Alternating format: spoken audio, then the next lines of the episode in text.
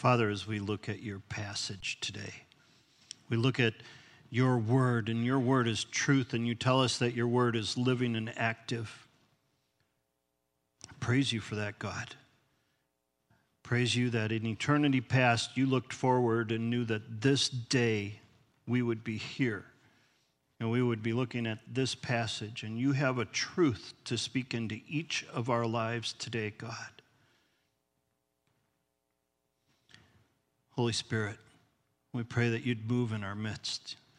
You'd prepare each of our hearts to hear what you have to say to us the clutter and the distractions that would so easily keep us from being focused on you. God, would you please take those away from us so that we can hear what you have to say through the power of your word? We submit ourselves to you, God, grateful that you speak. And we pray this in your name. Amen. Amen. I release the children through grade four, and in a while, encourage you to open up your copy of God's Word to Mark chapter 5. Mark chapter 5, which is what we just watched portrayed on the screens. And um, so, real excited to open this passage for you today as we continue in our study of the book of Mark, this gospel that's so amazing, that's showing the movement of the kingdom of God and, and how He is growing His kingdom. Um, and uh, Remember that right at the first, Mark says the reason he wrote this is because it's the beginning of the good news about Jesus, the Messiah, the Son of God. And that Jesus, as he comes on the scene, the first thing he says is, The time has come. The kingdom of God is at hand. The kingdom of God is here. And as we've been looking through chapter 2, 3, 4, we continue to see that, that Jesus is revealing the truth of who he is as, as God would have him to reveal himself. And he's also revealing what is the kingdom of God and what is that, and the truth that the kingdom of God will grow and the kingdom of God is unstoppable.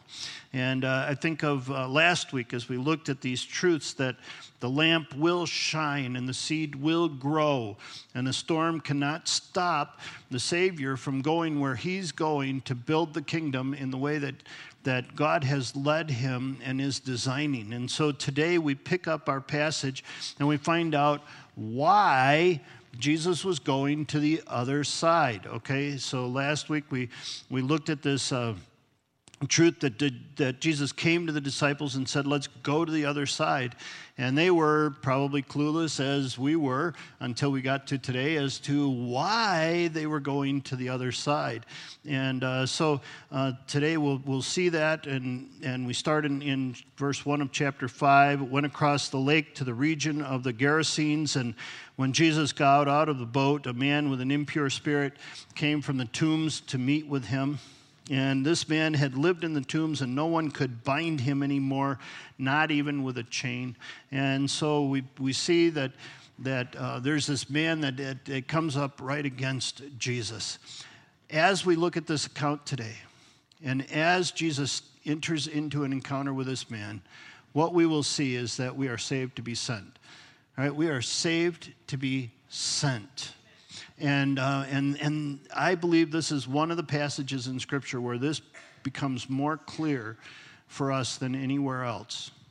The big idea for today is this, this tongue twister that saved servants spread the news of the king saved servants spread the news of the king. And so we're going to see through the life of this man that this is what's true. Now, if we were in England, I would say saved subjects spread the news of the king because we would be more likely to understand what that means. And we understand as we look at this passage today that those of us who are saved immediately come into the kingdom of God. And as we come into the kingdom of God, we're saved, we're rescued, and we become his subjects or his servants for the direction that he has for our lives. The first thing that we see in our text, as I just read, is that the enemy is great. The enemy is great. This, this man could not be bound, not even with a chain. Uh, verse 4 For he had often been chained hand and foot, but he tore the chains apart and broke the irons on his feet. No one was strong enough to subdue him. Night and day, among the tombs and in the hills, he would cry out and cut himself with stones. So we get the idea and we understand that, that the enemy is great. The first thing we want to see is Jesus has now come to the other side. And what does that mean exactly? And he comes to the region of, of the Gerasenes, and the, the, region of the Gerasenes will later will have a little more clarity to that. That's called the Decapolis, and the Decapolis is a region uh, on the Transjordan, the east side of the Jordan River, and it's the area Decapolis. It's called that because there were ten key cities. Okay, there were other cities there, but they there were ten key cities. And so, if we look at this map, uh, this is Israel. I should do it on this side because you can, can you see this map here? Yeah? How about Doris? You got it? Okay. All right. Doris can see it. We're good. All right. So we got this is this is Israel here, and then this is the Transjordan on this on the right side. And so here's the Sea of Galilee. No. Yep, there it is. Okay, thanks. All right, here's the Dead Sea. Okay, we're good. All right, you got hearing aids, glasses, falling apart. Here we go. Okay, so here's the Sea of Galilee, and Jesus was on this side. In the Galilee, the region of Galilee is where Jesus would spend most of his time in ministry, but he went across, and this is this is pretty much the farthest he went outside. And as we look at it, this is the area of the Decapolis. Okay, the colors here are something else I'll talk about in a minute, but this is the area of Decapolis here, the ten cities. And so Jesus went to that area. Now, why was it so significant that Jesus wanted to go across the lake? Why did he want to go across? And I think the map here and the colors give us a, a, a sign for that. You see, this is the, this is the Israel allowance um, by tribe after they came out of Egypt. You'll remember they came out of Egypt and were rescued out of Egypt, and they were brought to take possession of the land, the promised land, the land that God had promised to Israel. And they got there, got scared, went away, came back, and under Joshua, they went in and took possession of the land that God had promised and has promised to his people. Okay? If you follow the news, you know that there's a, a group of people who have, who have given Jerusalem and taken Jerusalem away from the Israelites. Okay, God gave Jerusalem to the Israelites. it's theirs. Okay, so, you know, a government agency can say it doesn't belong to them anymore, but guess what? All right, and so this is their land. And, um, and so as they came in and they were ready to cross the Jordan and go in and take possession of the land that God had promised, half the tribe of Manasseh, Gad, and Reuben, okay, so half the tribe of Manasseh, Gad, the purple, and Reuben, the brown. Okay, they came to Joshua and they said, This land is really good. This, this land on this side looks like it would be great for our flocks. Could we settle here? God allowed that to happen, and so this land was then given to those tribes. However, it was given with a condition that they would go in and help their brothers and the other tribes take possession of the land that God had promised to them. So they settled here, they built pens, and they, and they left their wives and their children there, and all the men went and, and did battle and, and claimed the land that God had promised, as he said. And so they went in and they, they captured that land. And after all the land had been captured to the point that, that God was ready to release them, they went back home. And as they went back home, they stopped right, right across the river. They stopped and they put up an altar and they built a huge altar. And, and Joshua 22 tells us that, that they built this altar the first thing when they got back. And all the, all the tribes on this side got extremely upset that they had built that altar because they're like you are you have built this altar and you're going to do sacrifices there instead of coming and doing sacrifices on the altar that stands in front of the tabernacle and so they went to do battle and to kill these people because they had fallen away from the grace of the Lord in their mind and the people of Manasseh and Gad and Reuben got hold of it and they said, Whoa, wait, hold it, time out, stop, no, no, you have misunderstood. You, you have misunderstood. This altar has not been built so that we can do sacrifices on it. No, not at all.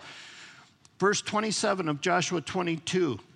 On the contrary, it is to be a witness between us and you and the generations that follow that we will worship the Lord at his sanctuary with our burnt offerings, sacrifices, and fellowship offerings. Then in the future, your descendants will not be able to say to ours, You have no, no share in the Lord. See, they built a taber, uh, uh, altar right here to make sure that it was absolutely clear to all the future descendants that we worship the Lord in the way that He has prescribed. We do not worship the Lord in a different way. Now, as time goes on, you understand and know. One generation, if we don't proclaim this to the next, the next is bound to forget. And so this was thousands of years before.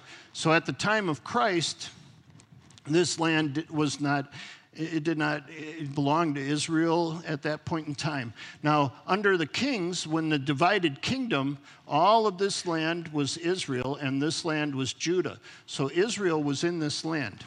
Okay. So what? What does that have to do with what we're talking about today? Nothing. I just wanted to impress you. It's key because here, this is land that had been given to the Jewish people. And it remains given to the Jewish people. And it will have a fulfillment in the future, that land and even more.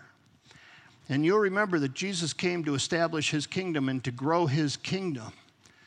And so he went across to the other side to this place that had been promised to the, Israel, to the Israelites, to the half tribe of Manasseh, Gad, and Reuben, he went across to proclaim the truth that the kingdom had come. So they get to the other side. They've, they've gotten to the other side. Even though the storm came and tried to stop them from going, he got there, ready to proclaim because the lamp will shine and the seed will grow. And as soon as he lands, up comes this man filled with demons. Comes right up to him as soon as he gets off the boat and begins to stand there in defiance of him. Now, this man is amazing because he's been, he's been tormented. You know, the description here and, and the visual that we saw doesn't do it justice because the parallel passage in Luke tells us that, that this man didn't wear clothes. He was so tormented, he didn't even he didn't wear clothes. He lived among the tombs. He lived in the, in the place, in the graveyard. He, li- he lived in the graves and, and just was around there. He was filthy and he was tormented. He cut himself. He was in so much pain and so much torment. The demons that, that plagued him constantly harassing him. And the townspeople saw this man who was so harassed and, and, and so plagued by these demons that were constantly tormenting him that they decided the best course of action was to put chains on him and bind him. How many times do we do that? How many times do we do that? Do you ever encounter someone who's just in a severe place of torment. There's a study we looked at this last weekend as I was with some guys that said probably half the people that are sitting here right now are in a place of some sort of hurt or pain. So if you're not, look at the person. No. But you understand that, that the demons these impure spirits have been given great power. And what exactly is a demon? Perhaps you don't know. You, you understand and know that God created angels, and, and there's myriads of angels, hundreds of thousands, thousands upon thousands of angels God has created. And at a point in time, Satan rebelled against God and took a third of those angels with him. Those are the impure spirits. Those are the fallen spirits. Those are the demons. And their role is to serve Satan in plaguing our world, in tormenting the, the crown of God's creation, us, made in the image of God. And, they, they harass, they torment, they torture, they possess those who don't know God. They, they bring into them great pain and turmoil. It's their role. It's, They, they cause us to feel anguish and, and hatred and bitterness and unforgiveness and all of these things just tormenting us constantly and, and, and berating us. And so, how many times have you stepped into a situation where there's a relationship with someone that's been severed, and, and you immediately look at that person and you begin thinking all these terrible things about them? And, and, and you know, eh, scripture tells us that Satan is constantly before the throne accusing the brethren and that Jesus is at the throne interceding for the brethren. And so, how many times are we tempted to step in and, and accuse people rather than intercede for them? And listen, if there's someone you know who's in extreme turmoil or torment or those kinds of things, don't add those chains. Go to them and let them know the forgiveness that God has available for them. Extend that forgiveness through yourself because the enemy is great and the enemy loves to torment and the enemy loves to lie and the enemy loves to place people in bondage. And listen, apart from Jesus, that's our only hope. Apart from Jesus, our only hope is bondage. Our only hope is the torment of Satan and his demons. In what ways have I avoided or downplayed the power of the enemy? In what ways, when I've seen somebody tormented, have I said, Ooh, yeah, uh, can't handle that, you go off to the graves? Or in what ways have I just downplayed it and said, nah, this isn't really a spiritual battle? The next thing we see in our text is that Jesus is greater. Amen. Amen. I mean, because the enemy is great. The enemy is great, and we've seen that. We, the, as we look at Jesus on earth and the enemy keeps coming against him and coming against him and coming against him, he's great, but Jesus is greater. When he saw Jesus from a distance, he ran and fell on his knees in front of him. Verse 7 shouted at the top of his voice, What do you want with me? Jesus, Son of the Most High God, in God's name, don't torture me. For Jesus had said to him, Come out of this man, you impure spirit. So we get an idea and a glimpse here of just what power Jesus has. All right, these impure spirits, and we'll find out soon that there are many of them. These impure spirits understand and know exactly what's happening. They know that Jesus has stepped foot in their, in their region. They know, and they know who Jesus is. Remember, in the boat, the, when Jesus calmed the storm, the disciples were terrified and said to each other, Who is this? Who is this? And a little while later, he steps off the boat, and the demons answer the question of who is this? Because the demons know who this is. Remember, they're angels, they were in heaven. They saw the Son of God on the throne. They know who Jesus is, they understand who God Almighty is, they know him. And so when they see him, they recognize him, and they say, they say, and they call out to him, What do you want with me? Jesus, Son of Most High God. Yeshua ben El Elyon, what do you want with me? Jesus, Son of the Most High God, El Elyon. The first time we see that is in, is in Genesis chapter 14 when Melchizedek comes and he is the priest of the most high god most high god. What this is is it's the extreme sovereignty and majesty of god. This is the highest preeminence. This is like the highest and most exalted name of god so we have these demons coming forth and recognizing that Jesus is God. He's the Son of God. He is God. He is the Most High God. He deserves the absolute preeminence. He deserves the absolute majesty. They recognize and know this and they come to him, and it says that they fell on, on their knees in front of him. He fell on his knees in front of him. And so this man who's possessed comes and falls on his knees in front of Jesus. If you have King James, that's probably translated as worship. Others of your translations probably have bowed down before him. And so they come and they bow down before him, and, and you're like, wow, the demons are worshiping him. No, don't you believe it? Not for a minute. His word, as it's translated, has much more of, of the indication of a dog licking its master's hand. And don't you for a minute think that's what worship is. See, that's a false respect. That's, that's, that's not what worship is. What this is talking about is this is talking about some Weasley little demons, and, and they're, they're just doing whatever they can with their little lion mouths to manipulate Jesus.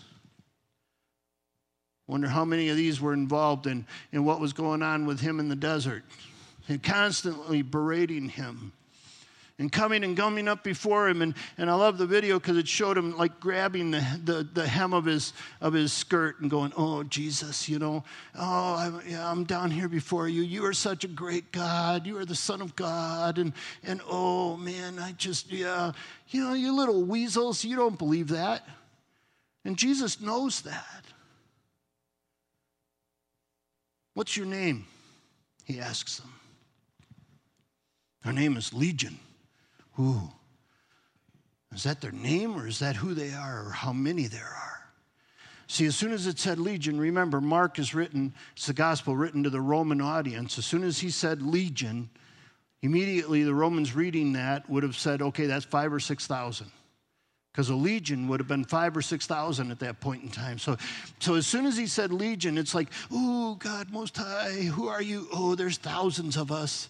You know, it's almost like, is he trying to, to intimidate Jesus in some way? Because if he is, it's not going to work because five or 6,000 demons is like 40 quadrillion short of what you'd need to even grab. Because Jesus is all powerful and the demons have only a small amount of power that, that God has even allowed for them to have. There's thousands of us in here, he says.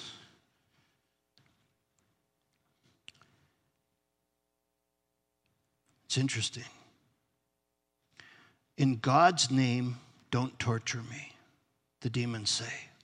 In God's name, don't torture me. That's significant. See, an exorcism is happening here.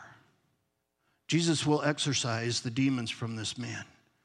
And for that to happen, he will adjure the name of God.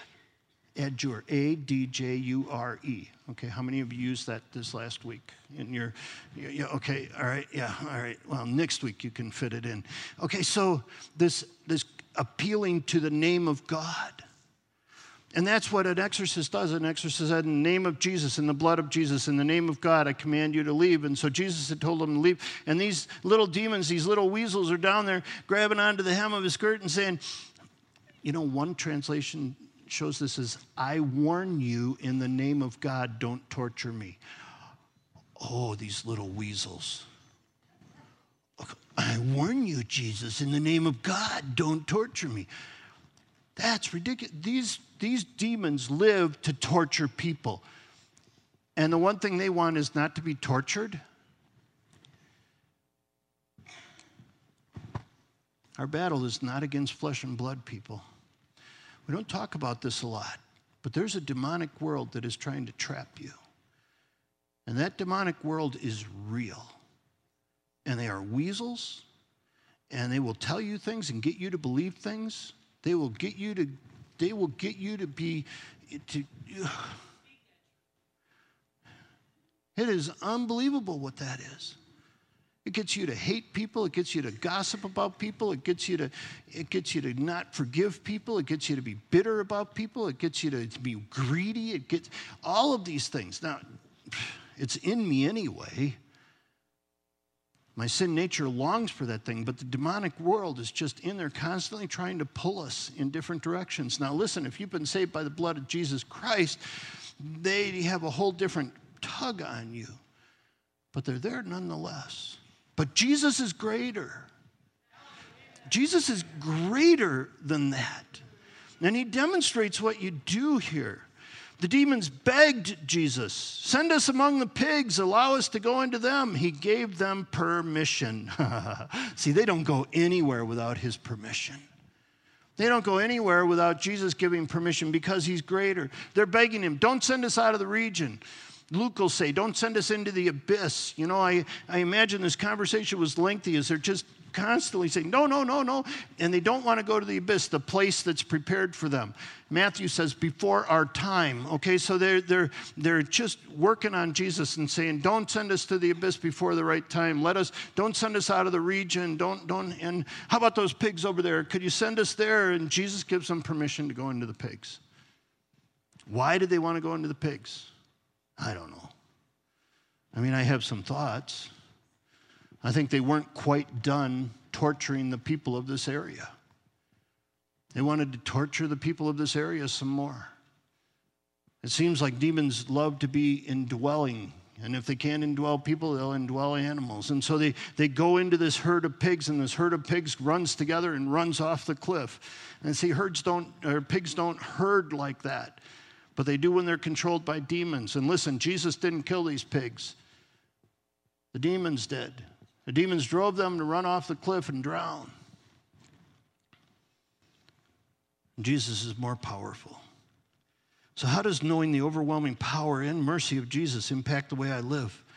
How do I claim that authority and that power and that might that Jesus has? How do I take that in my life to stand up against these demons? Because listen, saved servants spread the news of the king.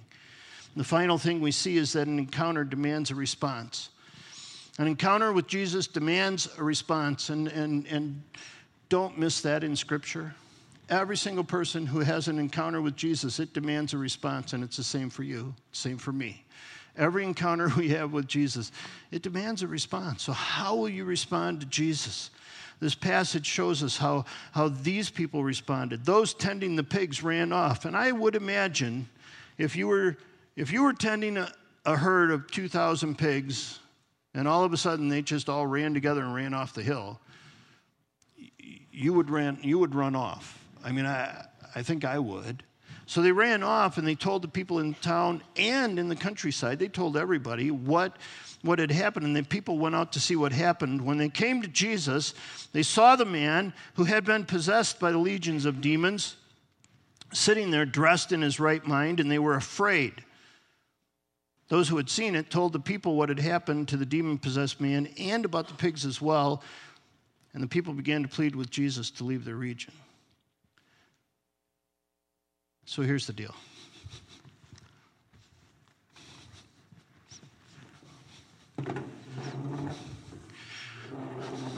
This man's running all over the place, drooling around, cutting himself, screaming in the middle of the night in deep pain and in deep torment because of the demons. He's, he's running around naked. He's just all over the place.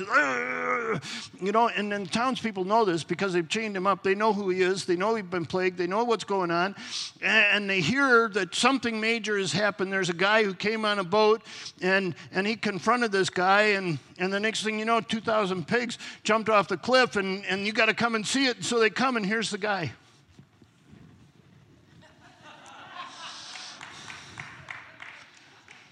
And he's sitting talking to Jesus, wearing a suit. Because that's what you wear when you talk to Jesus.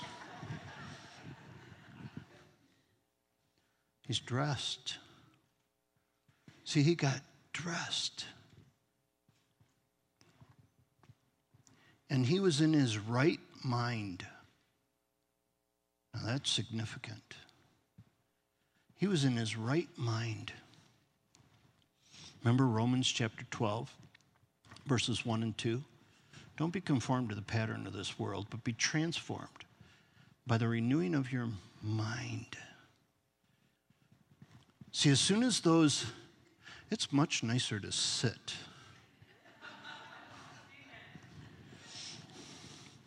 As soon as those demons left him, as soon as the torment left his body, he was able to get together with Jesus in his right mind.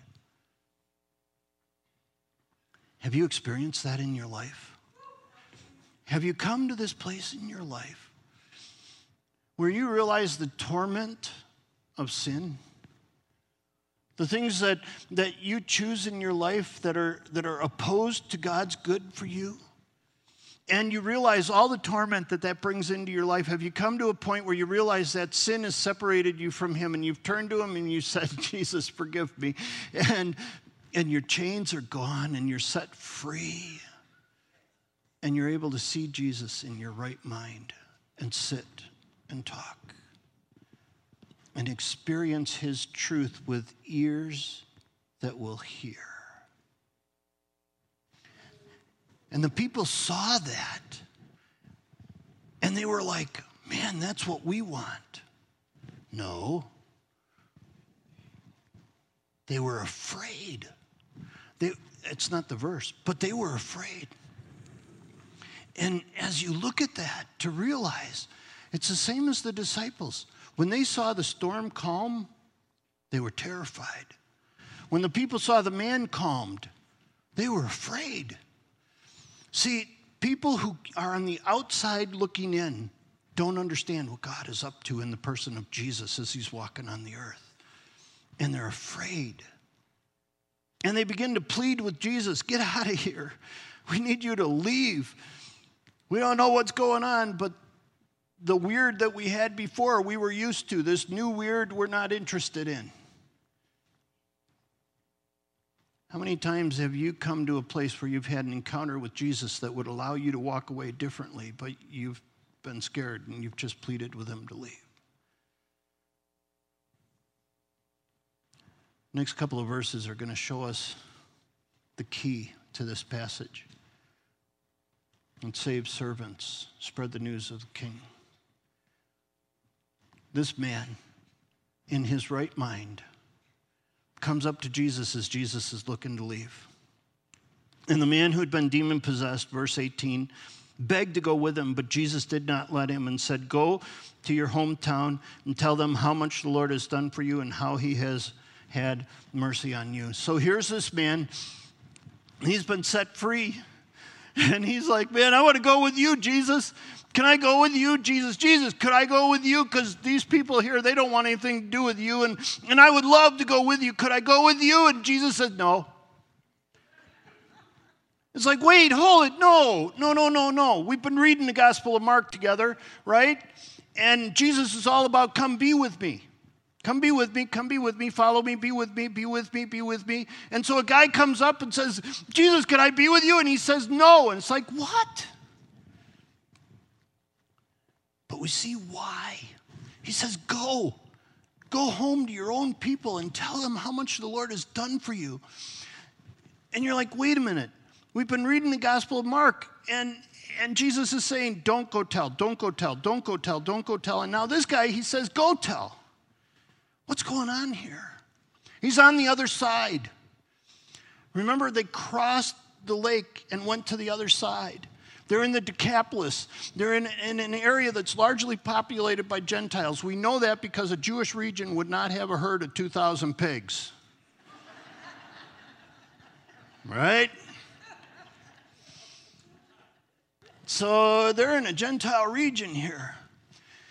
And the Jewish region, the messianic secret is holding tight, all right, because there's a misconception of what, what Jesus has come in his first advent to do. And so there's this secret that's being held there because Jesus wants to reveal the truth of who he is as the Son of Man. And so, but on the other side, where he went to see the kingdom grow, because the lamp will shine, the seed will grow, as he went over there, he's ready to let the seed be spread. And he's using the man who was saved to do that, the man who was set free from the demons that tormented him. In a way, this is the first missionary to the Gentiles. Go to your own people and tell them, tell them all the things that God has done and how he's had mercy on you. So listen, this is who we are. We're not the ones that Jesus is saying not to tell. We're the ones Jesus is saying to go tell. Know me and make me known. So the man went away and began to tell the Decapolis how much Jesus had done for him, and all the people were amazed.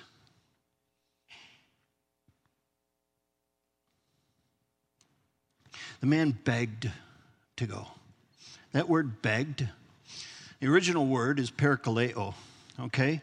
And parakaleo, as you look at that word, it's it's, it's translated in different ways in your copy of God's Word, but it's four times in this passage that we looked at today. The demons begged Jesus again and again and again, don't send us from the region. Then they begged him to let him go in the pigs. And then the people pleaded with him to leave.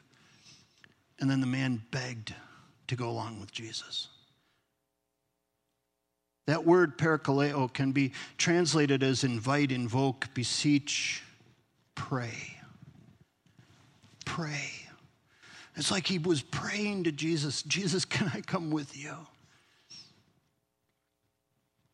I think of Paul in prison saying, I desire to depart and be with Christ, which is better by far, but it's more necessary for you that I remain.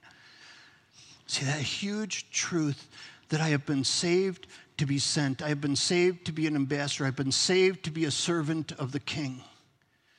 And this man caught this. He caught it in such a huge way that he went out and he proclaimed it. That word is preach. He preached it, he proclaimed it in, in all of the region of Decapolis, and all the people were amazed by what Jesus had done for this man. Are people amazed by what Jesus has done for you? Are you amazed by what Jesus has done for you?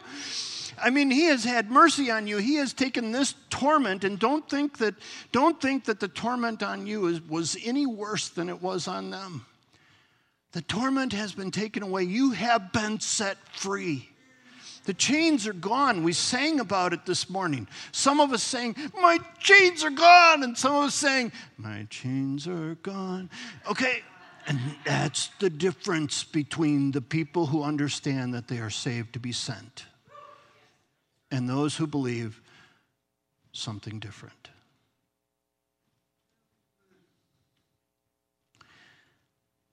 What is it that you're praying for? So many times I can find myself praying for some temporary help. I want, I want Jesus to do this and this and this and this and this. And Jesus is saying, No, I need you to be the light where I've left you. I need you to go and to tell. I need you to let people know how much Jesus has done for you. Listen, one man, one man amazed all the people of an entire region. What could we do? What could we do in our region? What, what could we, as we join with the other churches in our area, Lakeland, Mount Zion, East Delavan, all these other churches that are proclaiming, what if we really got a hold of this fact? that we are saved to be sent because saved servants spread the news of the king. Could we amaze the people of this region? The answer to that is yes. God, thank you. Thank you for the example of this man. Lord, I can't imagine what it would be like to immediately, after being released, being able to sit with you in his right mind and hear the truths that you have to say, so much so that he didn't even want to leave you. But understanding and knowing that you had saved him so he could proclaim your truth. Help us catch that, God. Forgive us for our complacency. Help us to catch hold of that. Help us to continually be amazed by your grace and by your mercy. We sing it. But does it come from the depth of our heart? Overwhelm us because of your glory and for your grace. We pray this in your name. Amen.